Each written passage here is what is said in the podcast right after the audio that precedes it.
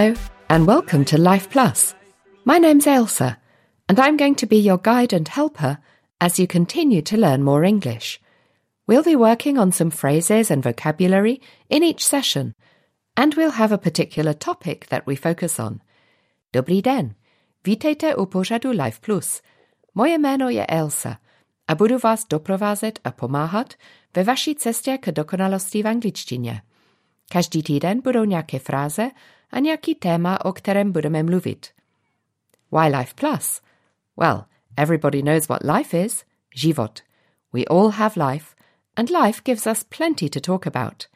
And plus, because it's going to be more than just about life, there's going to be something a bit deeper as well. Maybe something from the Bible, or from a Christian who said something interesting. Something which makes us think. So welcome again to Life Plus.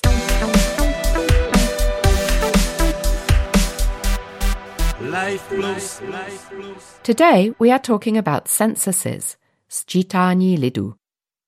Today, population censuses are conducted in every country in the Western world. Censuses are very important because they are the main source of information on the size, composition, and characteristics of the population.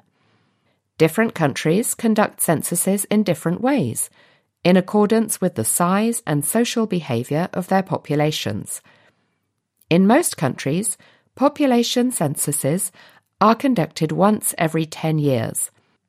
Some topics suggested by the United Nations are place of usual residence, místo obvyklého bydliště, demographic questions, demografické otázky, such as sex, pohlaví, age, věk, marital status, manželský stav, children born, narozené děti, birthplace, místo narození, and economic things such as the type of activity, your occupation, práce, employer-employee status, zaměstnanec nebo zaměstnavatel, social and political issues, sociální a politické věci, třeba citizenship, občanství, language, jazyk, ethnic or religious affiliation, etnická nebo náboženská příslušnost, literacy or level of education, gramotnost nebo úroveň vzdělání, and school attendance, školní docházka. Sometimes a form is sent to the people in the household, or someone visits the place where people live. Recently, it has also been possible to complete online in some countries. Today I'm going to ask you three questions. How have censuses developed over the years? Jak se sčítání v průběhu let vyvíjela? Why are censuses so important? Proč jsou sčítání tak důležitá? What problems are there with censuses? Jaké jsou problémy se sčítáním? So let's go to my first question. How have censuses developed over the years? Censuses have been organized for centuries around the world. In the Bible, there are censuses, both in the Old and in the New Testaments. In China, there are accurate records of a census taken in AD 2, but they only counted taxable families. They were interested in income and people who could become soldiers. In the Roman Empire, censuses were also taken for the same reasons tax and military. They were usually carried out every five years. From the 17th century onwards, censuses started to be used not for controlling people, but to help countries to plan. The US had its first census in 1790, but it didn't ask people about their jobs, birthplace, marital status, or age. In the decade after World War II, about 150 countries took censuses, and information on about 2 billion people was collected, partly because the United Nations encouraged and helped countries to take a census. Modern censuses count the nighttime population, the places where people sleep, not where they work, as this can be different. They are usually counted at midnight, so people who are born or die after that moment are not included. But these days it is quite complicated to count where people live, as people sometimes have a second home or a holiday cottage. And students often have two homes their student home and their parents' home. Children whose parents don't live together also have two homes. Also, a lot of people live abroad for a few months, such as students or people on work placements. Life plus. Life plus. Tak, rozumieliście? Trzeba accurate records, přesné záznamy, accurate records, taxable families, zdanitelné rodiny, taxable families, military, vojenský, military, marital status, stav, marital status, work placements, pracovní stáže, work placements.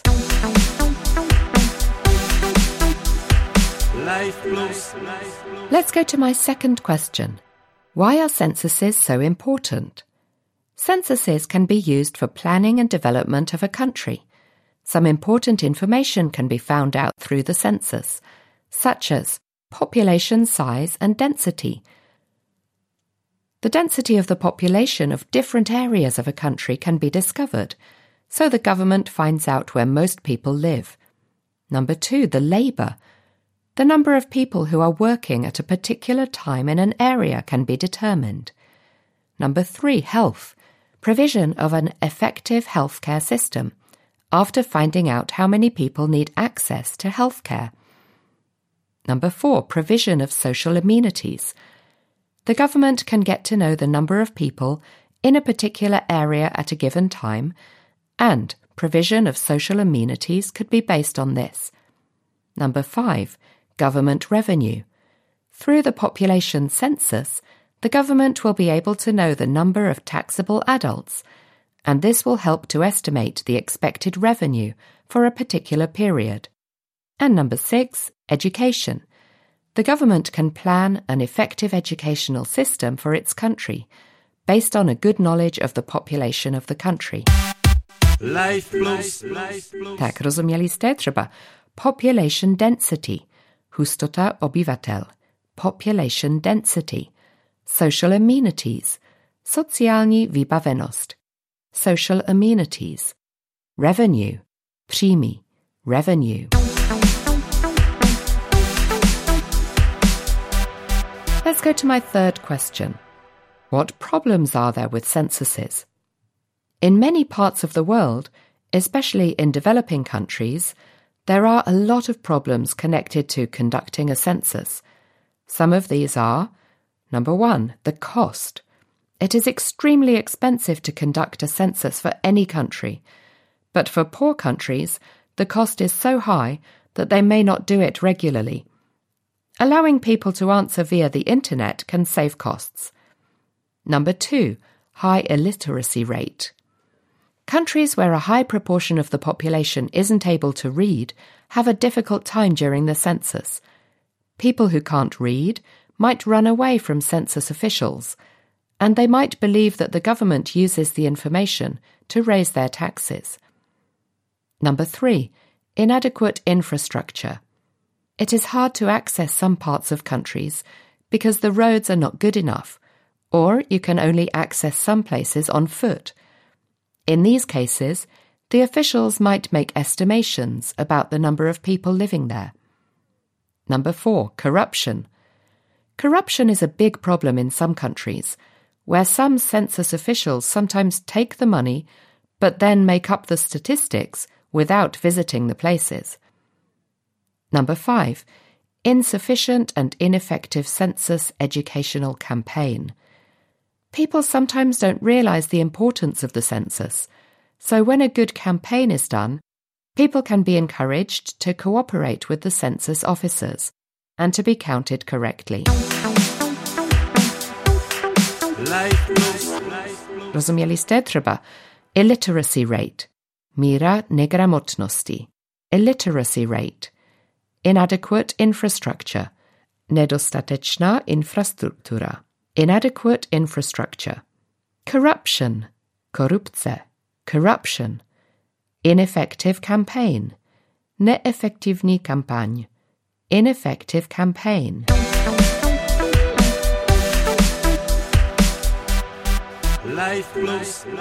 We've come to the part of the program where we talk about God's perspective on the topic. Did you know that in the Bible there are 36 mentions of a census?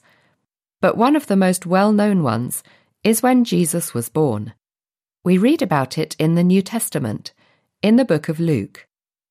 Historians don't agree on the exact date of this census. Some suggest it was a few years before the year zero, some suggest a few after, but whenever it happened, it led to some amazing events. We'll read Luke 2, verses 1 to 7. In those days, Caesar Augustus issued a decree that a census should be taken of the entire Roman world. This was the first census that took place while Quirinius was governor of Syria, and everyone went to their own town to register. So Joseph also went up from the town of Nazareth in Galilee to Judea, to Bethlehem, the town of David, because he belonged to the house and line of David. He went there to register with Mary, who was pledged to be married to him and was expecting a child. Life Plus. Life Plus. While they were there, the time came for the baby to be born, and she gave birth to her firstborn, a son. She wrapped him in clothes and placed him in a manger, because there was no guest room available for them. A česky to je Lukáš 2, verše 1 až 7. V těch dnech vydal Cezar Augustus nařízení, aby v celé říši proběhlo sčítání lidu. Toto sčítání proběhlo předtím, než si Quirinius stal správcem Syrie. Všichni se tedy šli dát zapsat každý do svého města. I Josef z Galileje se vydal z města Nazaret do Judska, do města Davidova, zvaného Betlém, protože byl z domu a rodu Davidova. Aby se nechal zapsat se svou snoubenkou Marí, která byla těhotná. Když tam byli, Marii se naplnil čas k porodu a porodila svého prvorozeného syna.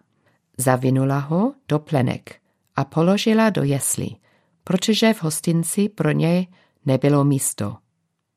It's very interesting that in the book of Micah, in the Old Testament, we can read this Micah 5, verse 2. But you, Bethlehem Ephrath, though you are small among the clans of Judah, out of you will come for me one who will be ruler over Israel. Česky to je Micheáš 5, verš 1. Ty však, Betléme Efretský, maličký mezi judskými knížaty. Právě z tebe mi má vzejít ten, jenž bude vzládcem v Izraeli. The book of Micah was written about 700 years before Jesus was born. If the census hadn't been planned, would Mary and Joseph have gone to Bethlehem? It is amazing to think how God's plans work. Jesus, the Son of God, was born in Bethlehem to fulfill an ancient prophecy. It is good to think about how God is working today in our lives through things that might seem to be out of our control. Let's celebrate around this Christmas time that God works out his plan, and the greatest part of that plan was to send his Son into the world so we can be a part of his kingdom.